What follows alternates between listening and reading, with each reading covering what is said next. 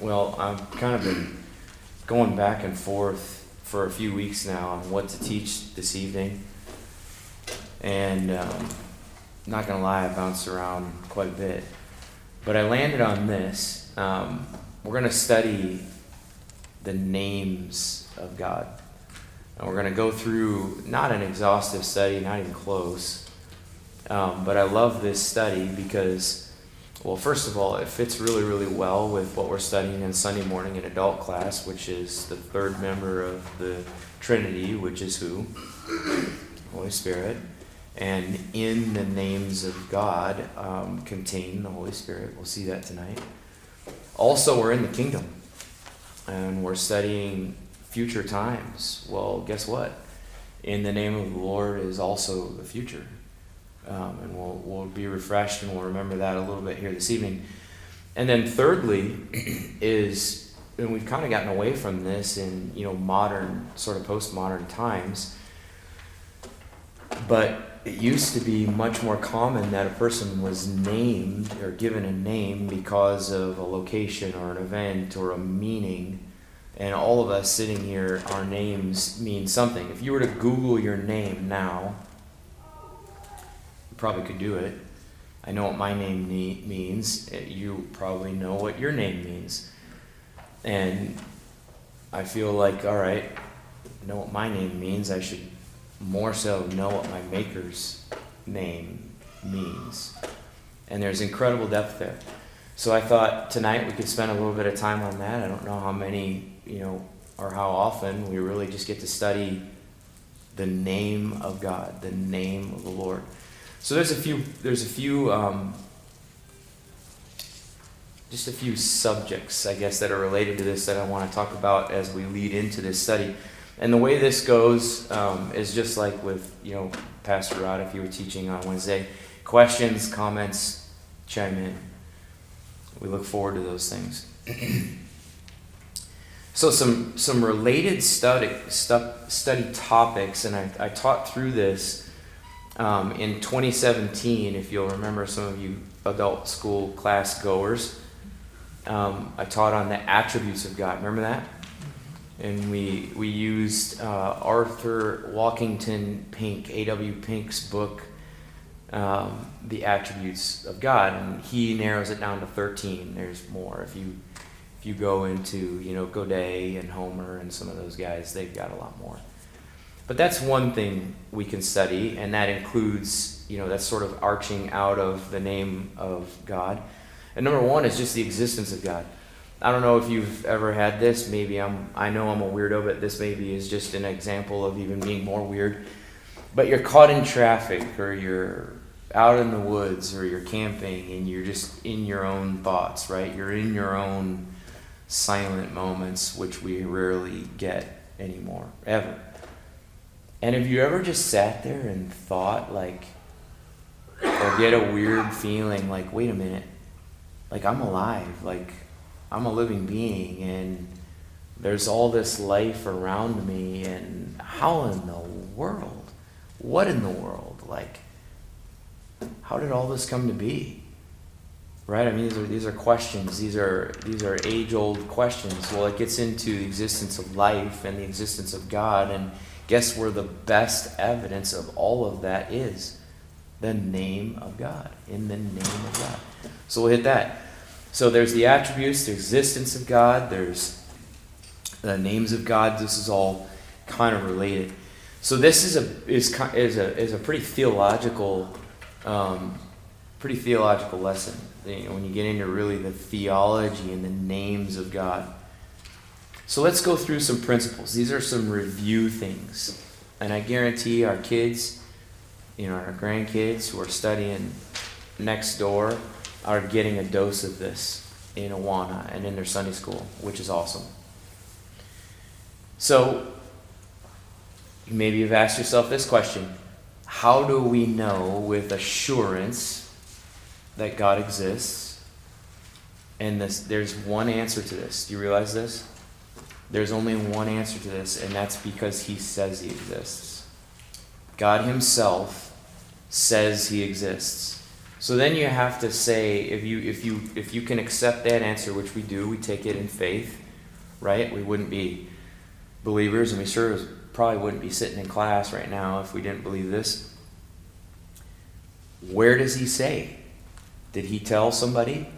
Is it written down in some cave in a faraway land like some other, you know, false gods? Is it because some mythical being or person or imagination or some you know somewhere some way somehow someone had some communication with him? It's not. It's because he said he is, exists and it's because he says he exists in his word. In his word which also leads us to a foundational principle when you read the bible um, it's not open to interpretation it's not, you know, what does Ryan think? What does Pastor Rod think? What does Bob think? It's it thinks it's what does God say about himself. It is God's revealing of himself. It is the only letter, the only book um, by which, how which um, God talks about himself. So anything extra biblical or outside of the Bible is what? False. It's conjecture. It's it's whatever someone else, you know, someone else's opinion. So the text or the reason he exists is because he says he exists. He exists because he reveals his nature and himself in his inspired Bible. Right? 2 Timothy 3:16 is what? All scripture is inspired by God. And we can get into that, but that word inspire literally means breathed. God breathed. And this is a little bit of an offshoot, but just getting into this lesson, go look especially in the major prophets, okay, in the, in the prophets in the Old Testament and the minor prophets. Those books often begin, or somewhere in the first chapter or early in the beginning, begin with some statement that says, The Lord commanded me, or the Lord said to record what he said. Um, I can think of several books, you know, where, where the, the writer of the book specifically says that the Lord says to record it as it is written, to record it. You think of the first five books of the Bible written by whom? Moses, right? Multiple times, multiple, multiple, multiple times in those books, you hear, you, you, you read Moses telling the reader, telling his people, the Lord instructed Moses and, and so and so, and so forth. So we, we see it all over the place. We see it in the New Testament as well. The, the classic statement in the New Testament is in Matthew and in Luke when, when Christ himself says, I did not come to abolish the law, but to do what? To fulfill it. To fulfill it. This is, this is the second person of the Trinity, right? Perfect equality with God himself who comes and says, It is not my job to replace anything that is written instead, come to, to, to fulfill it. And, and then makes an incredible statement afterward, afterward, which is every jot and every tittle. That is the smallest stroke, the smallest form of punctuation in Scripture will be fulfilled. Will be fulfilled. And some of it has been. Think about that. Just the, the incarnation of Christ. So also man's understanding of God's existence is due to the indwelling or due to indwelling sin and total depravity. Our resistance, you ever think about that? Our our understanding and our resistance as a people, as a created people, Genesis uh, you know, God is created in our image, that little pronoun, that key pronoun there. You can look it up yourself.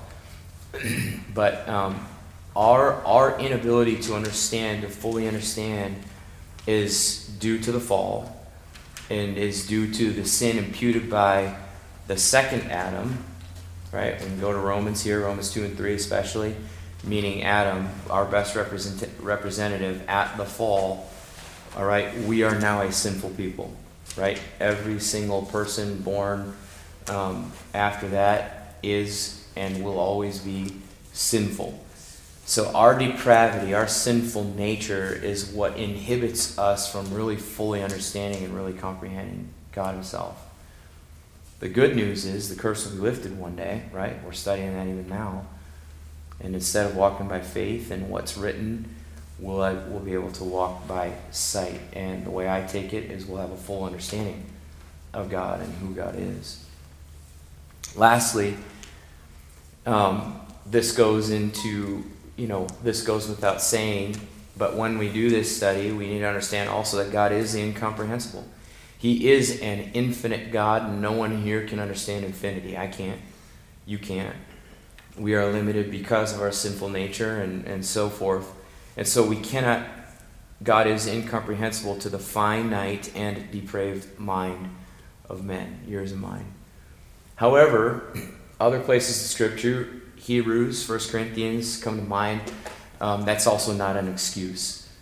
Um, uh, Ezra 7:10, right? I set my heart to study God's word and to do what? To teach it to all Israel. In other words, we set the dial um, to study and to know God more in depth and more uh, thoroughly. Why? So that we can combat the sin that inhibits us from being able to uh, to really understand God. I'll pause before I really get into the names here, but I think it's important to preface our study on, on this, and I better turn my phone off too, with some basic understanding of, um, of background. Any comments, questions so far? All right, well, let's rock. So, the names of the Father, Yahweh or Jehovah, and the compounds. Let's get into this. First of all, his name is important. It's important, and it shouldn't be glossed over. It should be noticed. Uh, to God and to Israel, God's names were especially important because they revealed aspects of who He was in Himself, in His actions within Himself, and the best part, in his relation to us, to his creation. Right? He could have, you know, there's this existential theory that God created stuff, and this, guys, this is existence right now. Created stuff, and he's like that little kid on an ant hill, right? And he's playing with a magnifying glass, and he's torturing those who he created. But he created and spun the world, put it in existence, and now he's hands off. It's, it's untrue. It's not what we learn in Scripture. God is intentional, He is related to His creation, and He has great interest in His creation. Thank goodness. How one treats God's name is how you treat God. I think of Christ and how He taught to pray, right? We call it the Lord's Prayer Our Father, who art what? In heaven hallowed be his name, his name, right? Hallowed be his name. Hallowed is what? Holy. The prime characteristic of God himself is his holiness. And all other attributes and names really flow out of his existence, out of his holiness. Holiness itself means pure, perfect, without blemish, without imperfection. Um, there is nothing wrong, nothing unholy, nothing impure comes from our Lord. And that is an amazing thought in itself. so, how we treat God's name is how we treat God. Do you really, when we go to Him, and I'm guilty of this too, right? Sometimes we take for granted the, the access that we have for God, which was ultimately paid for by the death and resurrection of the second person of the Trinity, which is Christ. And it is Christ, as we know in, in Hebrews and other places in Scripture, that provide free access to you and me, to God. You think of the Old Testament system, had to do what? Bring a what? Had to bring a sacrifice, right? And, and now Christ is our sacrifice. Hebrews tells us the, the superior, the once and for all sacrifice. Think about that when we pray. Go to Malachi chapter 1. Malachi, as some of you call him. Someone want to read that? Malachi chapter 1, verses 6 and 7, and then also 11 through 14. A son honors his father, and a servant his master. Then, if I am a father, where is my honor? And if I am a master, where is my respect? Says the Lord of hosts to you, O priests who have despised my name. But you say, How we despised your name? You are presenting defiled food upon my altar, but you say, How we defiled you?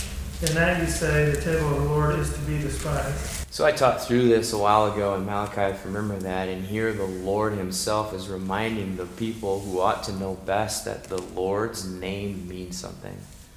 And it ought to be treated with respect, and it ought to be followed as prescribed in their, you know, in their sacrificial system. Given while you're there, would you mind reading 11 through 14? Yeah. Thanks. For from the rising of the sun even to its setting, my name will be great among the nations, and in every place incense is going to be offered to my name, hmm. and a grain offering that is pure. For my name will be great among the nations, says the Lord of hosts. But you are profaning it, and that you say the table of the Lord is defiled, and as for its fruit, its food is to be despised. You also say, My, how tiresome it is, and you disdainfully sniff at it, says the Lord of hosts. And you bring what was taken by robbery, and what is lame or sick, so you bring the offering. Should I receive that from your hand, says the Lord? But cursed be the swindler who has a male in his flock, and vows it, but sacrifices a blemished animal to the Lord. For I am a great king, says the Lord of hosts, and my name is feared among the nations. Hmm. There's so much here. You could spend weeks here. But again, it's the it's the holiness and reverence of the name of the Lord, and His name will be feared, and it will be made great among the nations. Those who despise Him today will be made a footstool, and those who worship Him today will be made heirs with the Lord, which is an amazing thing to think about. Um, you and me, this this gets into you know how do we treat the Lord? How do we interact with the Lord? Um, you may this is a trivial example, but I have this you know battle in, in, in my house when certain individuals maybe don't want to wear you know or look the best or take time to prepare or get ready for Sunday morning. And hey remember guess what? We're going to worship the Lord of Lords the King of Kings right?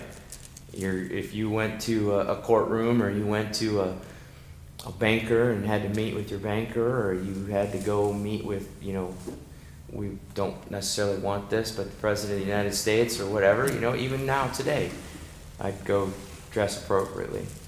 And so would you. How about the Lord of Lords?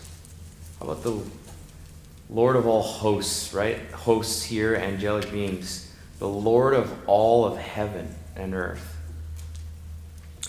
Exodus chapter 3, verses 13 to 15. Go back there, let's get some more Old Testament. verses 3, 13 to 15. Someone want to read those? Genesis, Exodus.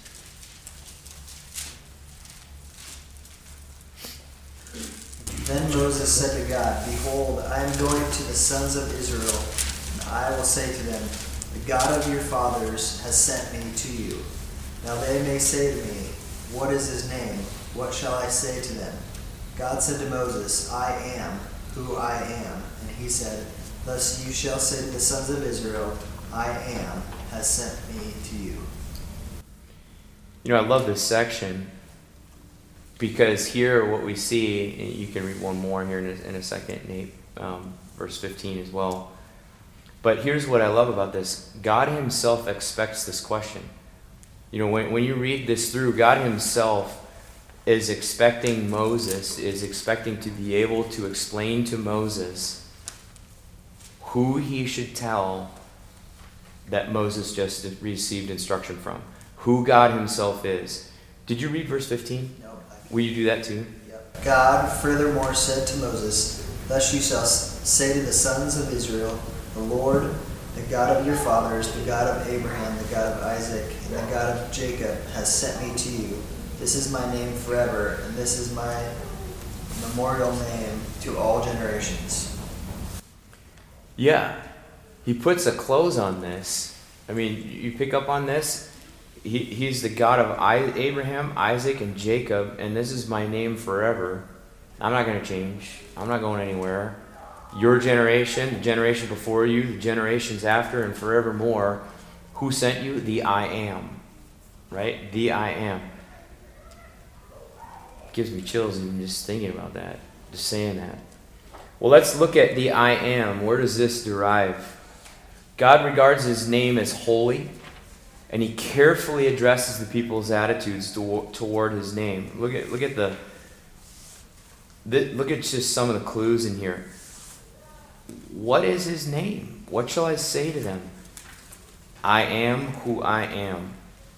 That's what you'll tell the sons. I'm the one forever.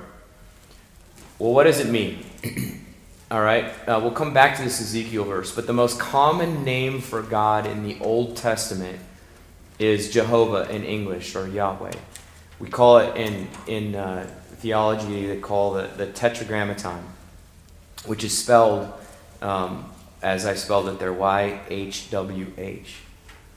And, and literally it means his name or his name or my name forever. Um, go back to this Ezekiel verse, Ezekiel 39 25. I want to read that here. 39, verse 25. Whoever gets there first, go for it. Therefore, thus saith the Lord God, Now I will bring again the captivity of Jacob, and have mercy upon the whole house of Israel, and will be jealous for my holy name. Yeah, I put that there because it uses both of these interpretations. You see Lord and you see God. You see that, how they're used back to back like that?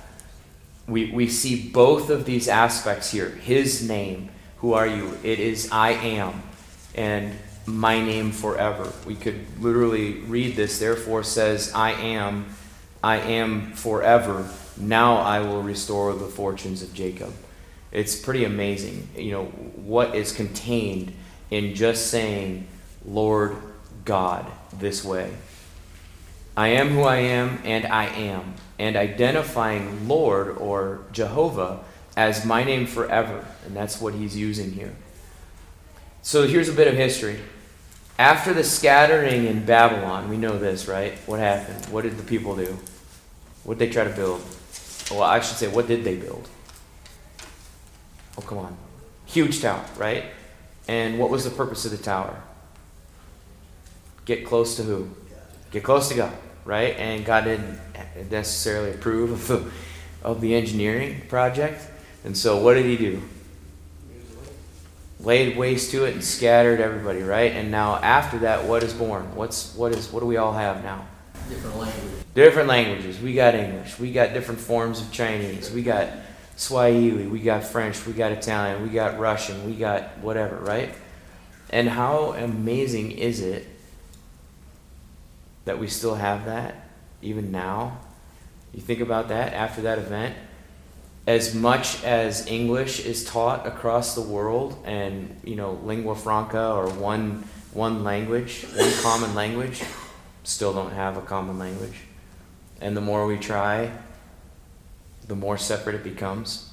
Kind of amazing, isn't it? Um, anyway, so after the scattering, okay, after after Babylon, the people came to refrain from saying Yahweh or Jehovah and began using Adonai or the Hebrew name Elohim.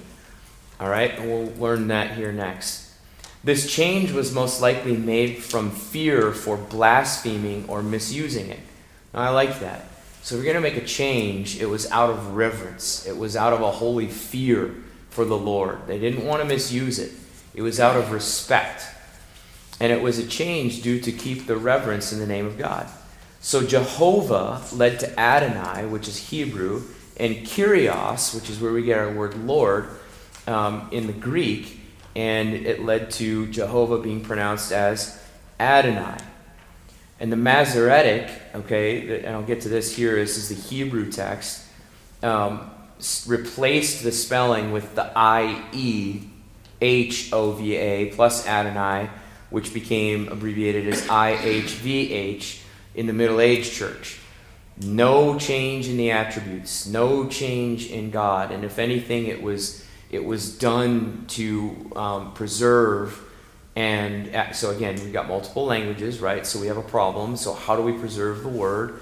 And so this was the idea of preserving it in the early Jewish, um, early Jewish scriptures, um, and it was kept this way out of reverence for the Lord. Now I want to make a point here. Um, some of you know I love history, on the heels of those who went to Israel and got to see some of the lands and some of the stuff that's even still there. Some of the time period that was observed there is near the same time period of this translation.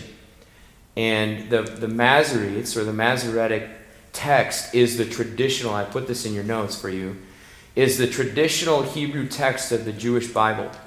It is meticulously assembled and codified. It is it's supplied with diacritical or diacritical marks to enable correct pronunciation even. So like if you and I you see like a certain maybe if we were reading it more in Spanish or in French or some of the Latin languages or romantic languages you'd see little accents or in German you'd see you know little things that help you with the pronunciation. We see that in the phonetic pronunciation of English words in what important book? A dictionary or a thesaurus, okay? We saw that in the Masoretic translation in the Jewish text. It was so meticulously, carefully written and coded and, kept, and preserved over the years that they even thought to include pronunciation. That's incredible. This text is the most accurately copied document in ancient history, and it is widely accepted as the author- authoritative text of the Hebrew Bible. So, what we have in our Old Testament, okay, is, is incredible. This is something that you can Google. Like you can you can Google the Masoretic text and it will tell you, like it will tell you, you know, basically what I paraphrased here, the most accurately kept ancient document ever. That's not disputed. That's that's you know, uh, you know a very very you know, we want modern device Google. Our kids wouldn't even know how to do homework without Google. Um, the Masoretic alphabet invented a system of, of vowels, so it adapted Adonai. It's how we get to the, the pronunciation. Even and the spelling, even though it was still written as the Tetragrammaton out of respect for the Jewish tradition. So it was still kept as the YHWH or the IHVH and was still understood to be um, the respectful name for the Lord that he gave himself, the I am, as we saw in Exodus. The Greek translations also respected the, tr- the Jewish tetragrammaton by using Kyrios, or Lord equals sovereign ruler. We see this often in, in our NA, like our NASB or you know the American, and I'll get to some of the translations later when we see the all caps Lord. All right, when we see the all caps. Latin Christian transliterators used IEHOVA, okay, Yahweh or Jehovah, to mean the Tetragrammaton, and it pronounced it as Adonai. All right, so we're just getting some differences in pronunciation. The church reformers embraced this tradition as well. The Tyndale Bible, which is where most of the derivations of our English Bible are. Um, what we have sitting in our laps today, okay, could be traced to that. That respected this translation. And I, just off as a side shoot, I got really, really interested in this about, oh man, about 15 years ago now. There's a gentleman, and I'm going to forget his name. I'd actually have to go back and look at it, but he is a Bible collector. And he's very wealthy. He's a businessman up in Seattle, and his kind of mission in life, and he came to Countryside in, in Southlake, Texas one year and visited on a Sunday night. And at this time, I wasn't able to attend church very often on Sunday nights because of just because of my work. But I got to go this Sunday night, and it was special. He brought some Bibles um, near and around that Tyndale time frame, and he let people page through it and he gave kind of a small history and sermonette on how many of these Bibles, like literally, were preserved, whose these men whose lives were literally um, in danger from political rulers and other oppressors of the time, preserving God's word. Like the, the, the fathers of church translation and church fathers you know, in England and Northern Europe who whose blood are literally on the pages that you and I read now. Like they, the the the word has been fought for for centuries, And what you and I have now in the comfort of our phone or our lap or whatever is a result of many of these men and women who went to the stake or went to the fire or went to jail, like Shadrach, Meshach, and Abednego. Um, it's amazing, and I was so glad I got to see some of those Bibles in his collection. And his and his mission is really just to continue to preserve the Word. Is just to, if there would ever be another time or someone come and try to destroy, you know, those literary works that you and I have, those copies. His his mission is just to keep them preserved. I thought that was so cool. Um, anyways, the Greek translations also respected the Jewish Tetragrammaton by using Kyrios, which I mentioned. The church reformers embraced this tradition as well, which is critical. Otherwise, we have some other translation.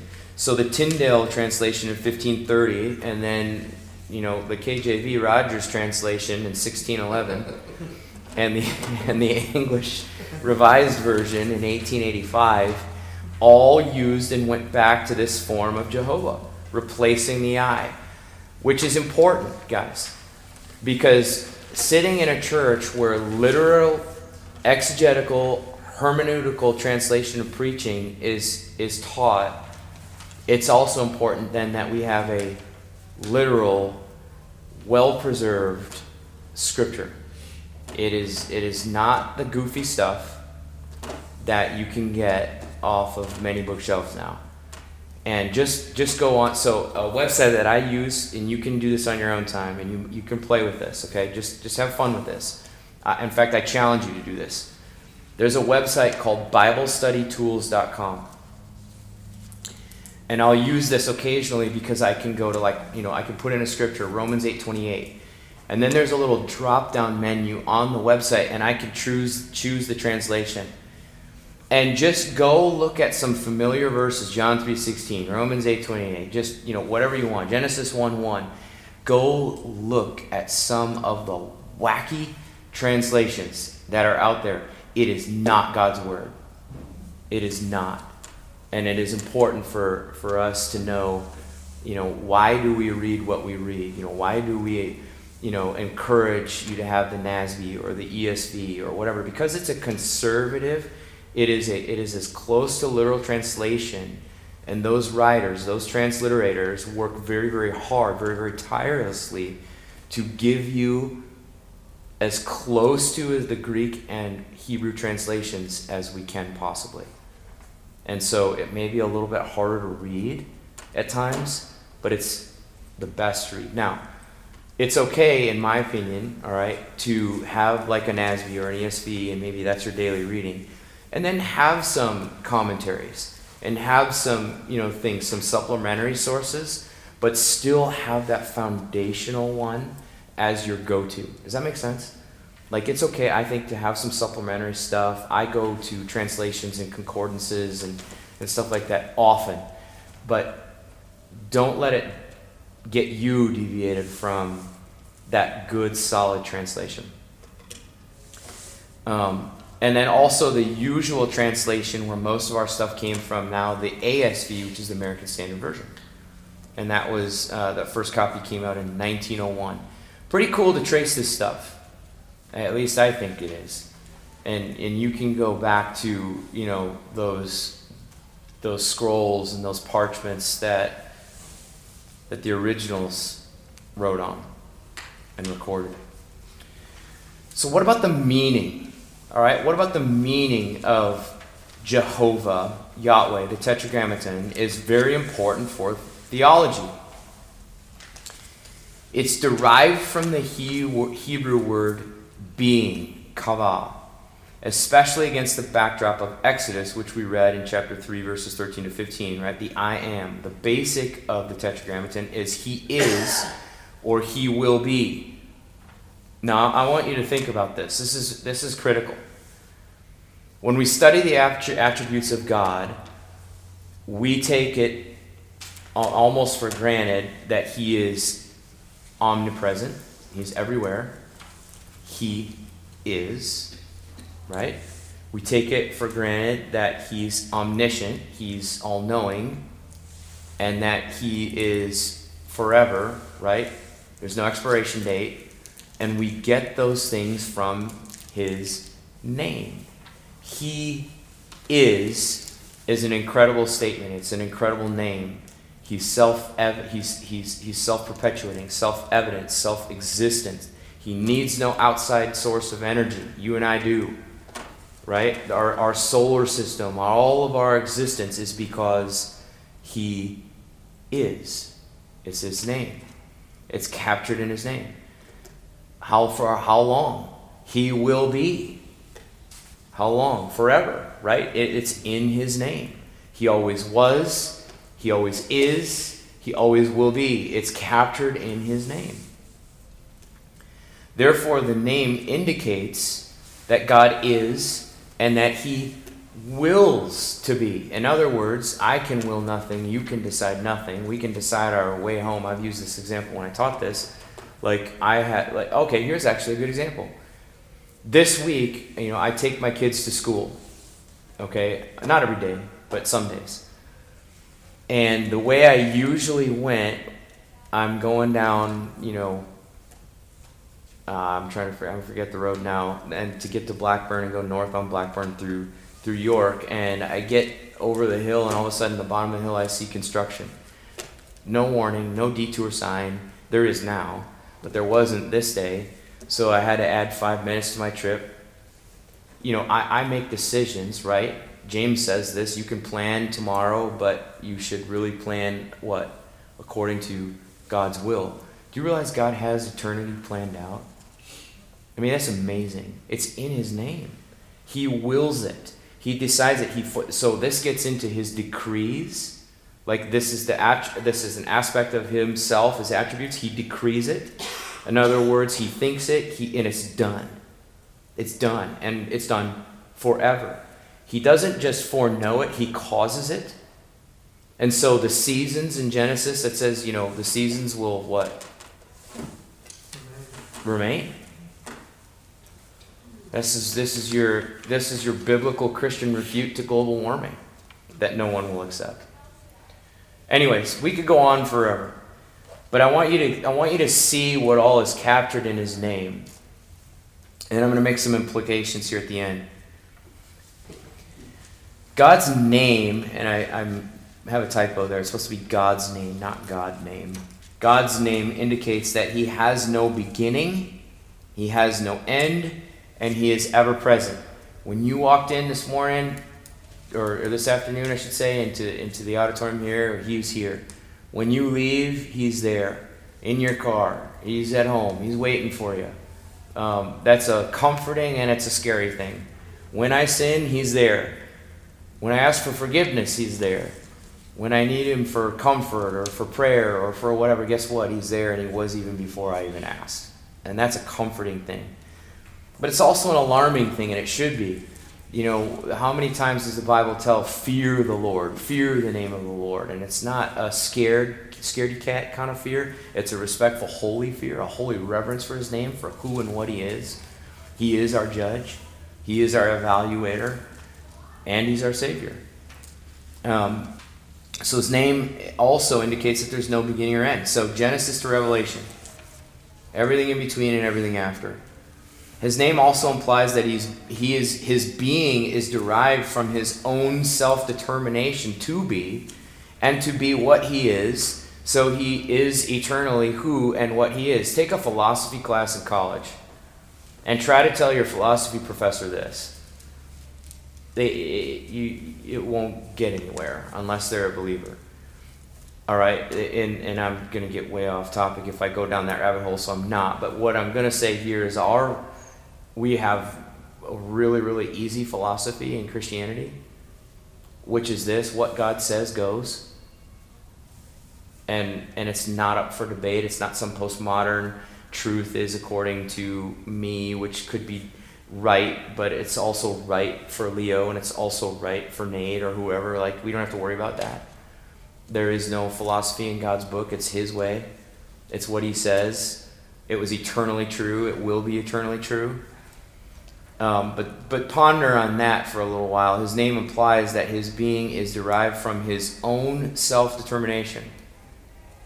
That's amazing. What kind of power, what kind of existence does it take to always exist and determine yourself and never need energy? I, I don't have that. This is a Deuteronomy 29 29 to me. The ancient Jews, though, would have especially understood this notion. They're, I mean, you think about this. They, they are in probably one of the least significant nations, still are. Their existence is really only because of Jehovah, because of God Himself, because He said, ah, These are my people, period. And we can get into this more, but this is getting into some of the kingdom stuff that Rod is teaching. But they would understand this. Jehovah represents the revealer of Himself and His will the Redeemer. Period.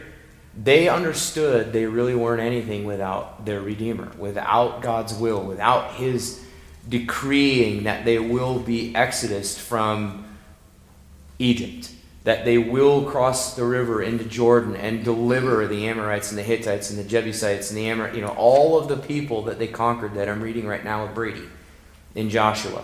Read that book. My goodness. They understood their Redeemer, their Maker, their Deliverer. Genesis 1 1, 2 through 23. We're not going to read all of this, but compared with Genesis chapter 2, 4 through 25, and those other scriptures, and Exodus, Deuteronomy, and Psalm, all of these deal with the relationship of God, of Jehovah, right, of Yahweh, that tetragrammaton, to his people, to his creation us what rules he gave to follow, what land he gave to occupy, what power he gave and demonstrated to get them out of Egypt and into their own land. Um, I, one of the things that I read last night, and I didn't pick up on this, um, was God hurled rocks from heaven onto, I think it was, um, onto Hebron or one of the five kings. It was one of the cities of the five kings, and God fought the battle for, for Joshua. I, I've read that multiple times, and just for whatever reason, it didn't click the first few times. And it did, but God Himself, I mean, that's just amazing. Hurled rocks, hurled hurled rocks, hurled hailstones, and obliterate, obliterated an entire, an entire people that are no longer on the planet. He is the eternal one. I do want to look these up. Love these scriptures. Go to Isaiah chapter 41, verse 4. These are, these are great underlinable verses. Um, I, I love verses in the Bible where God specifically talks about himself. I love some of those Psalms. I love those passages in Job, that interaction between Job and, and, and God.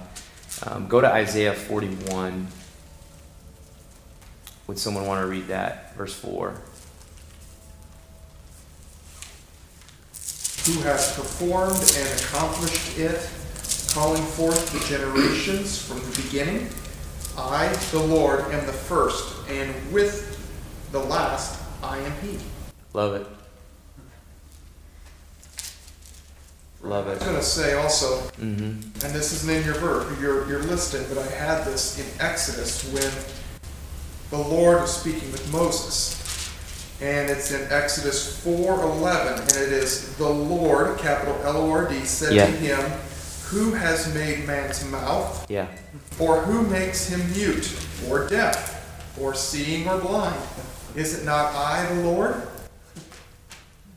Yeah. You want to complain? Who made your mouth to speak? You want to complain about what food I've given you and what land I've given you? Who gave you the sight to see it? That's pretty powerful. Love that. Thanks for sharing. I love this uh, in Isaiah here as well. Like, look at the who has performed and accomplished it. Like, seriously. You know, I can't have a hard enough time doing simple acts, simple jobs, simple, simple things. Right? Look at the curse that we have to battle, and yet God performs it and accomplishes it. We have no power in ourselves, none. We live breath to breath.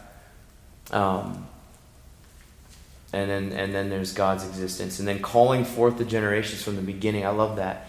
This is a reference, by the way, in Ephesians that where I called you before what the foundations of the earth, before anything was made. I called you. Those generations, those people that he called to himself, he knew. He not only knew, he called. Not only called, he created. And here's one of the most comforting statements in the entire Bible. You know, I, I think about this. I think about death. You know, Ecclesiastes tells us we should. And I think about, you know, you know, how it might be or whatever. I mean, you probably have had those thoughts. I hope maybe if you're honest, you had those thoughts. And it's not a thought I dwell on or or makes me depressed or anything, but only because of this. Like, you know what? The Lord was here way, way before me, and He's going to be here way, way after. And as soon as He calls me, guess where I'm going? Where He is. And so are you. And I don't fully understand that intermediate state, but Paul did. And Paul is as sure as the gospel, as sure as salvation. There will be a new body coming and you know all that stuff. And again, I'm getting sidetracked, but it's such a comforting thought. What a what a blessing of a thought that he gave his people over and over and over in Scripture. That he's the first and he's the last. There's not a lot more you can add to that. How about this one, the giver of life? Go to Genesis 2 4. So the same breath that breathed his scripture that you and I read also did something else. Genesis 2, verses 4. Um, eh, we don't have to read all this. Just go about 2 through, I think, 4 through about 8. This is the account of, he- of the heavens and the earth when they were created in the day of the Lord, God made earth and the heaven. Now no shrub of the field was yet in the earth, and no plant of the field had yet sprouted, for the Lord God had not sent rain upon the earth, and there was no man to cultivate the ground. But a mist used to rise from the earth, and water, and the whole surface of the ground. Then the Lord God formed man of dust from the ground, and breathed into his nostrils the breath of life and man became a living being. The Lord God planted a garden toward the east in Eden, and there he placed the man whom he had formed. It's incredible. Do you know? I mean, uh, we have physicians, we have scientists, and you know, and and and there's such a complexity of the human body that we really don't even fully understand. I mean, you think about modern medicine today in 2023 compared to even 10 years ago. I mean, I had a knee repla- I had I had knee surgeries, um, one in 2004 and then one I don't remember 2002 somewhere in there. Don't even do the surgery the same way. And and we continually advance and we continually learn and we continually under, you know try to understand the human body and and it's and it's all because of this God breathed life into man and then later on, from man, right, put him in, put him to sleep, and then pulled a rib out and made woman from man. Can't even really explain life yet in this time. And you know, all of our advancements, all of our really understanding what causes life. There's all kinds of wacky theories. What causes death? All kinds of wacky theories. Yet God breathed life. God created everything there was not anything that came into being, right? John 1 1, that came into being without um, exist, that is in existence, that is not from God. Um, and, and there is no death that was ever appointed that is not from God, which is amazing. Pretty amazing. How about the supreme judge? Well, the Ezekiel one you go on your own. How about the supreme judge of all creation? That's pretty important to understand as well. So, in his name is not just his eternality his omniscience, his omnipresence, and just the giver of life, the sustainer and provider and protector of all life. He's also a supreme judge of all creation. How about Ezekiel chapter 6, verse 13 and 14? What an amazing book Ezekiel is. So much there.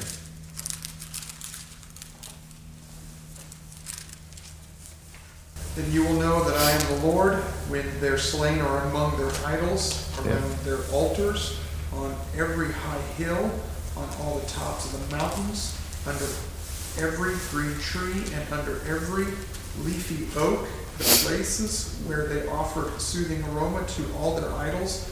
So throughout all their habitations I will stretch out my hand against them and make the land more desolate and waste than the wilderness toward Diblah. Thus they will know that I am the Lord. Not going to put up with idols.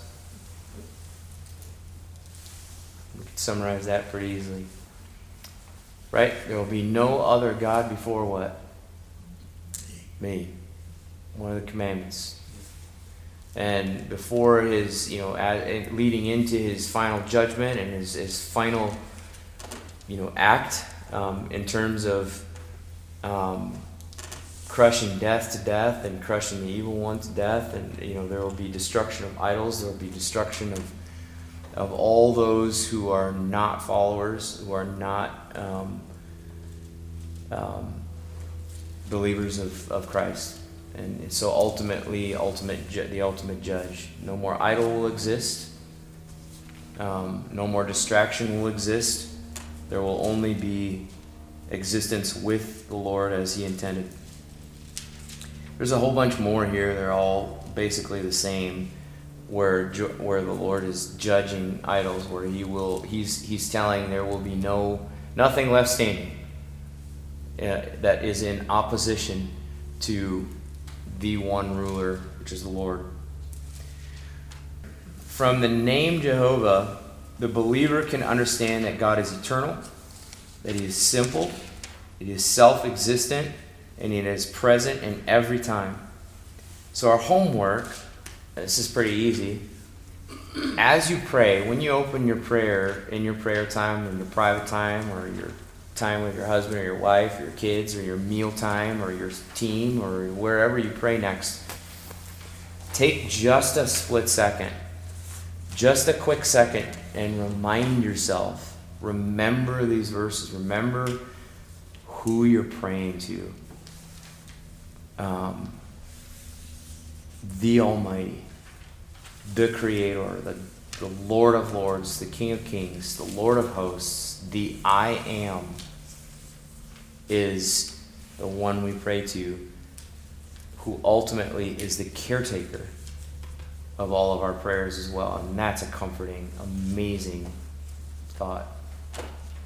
And that's all I got for tonight.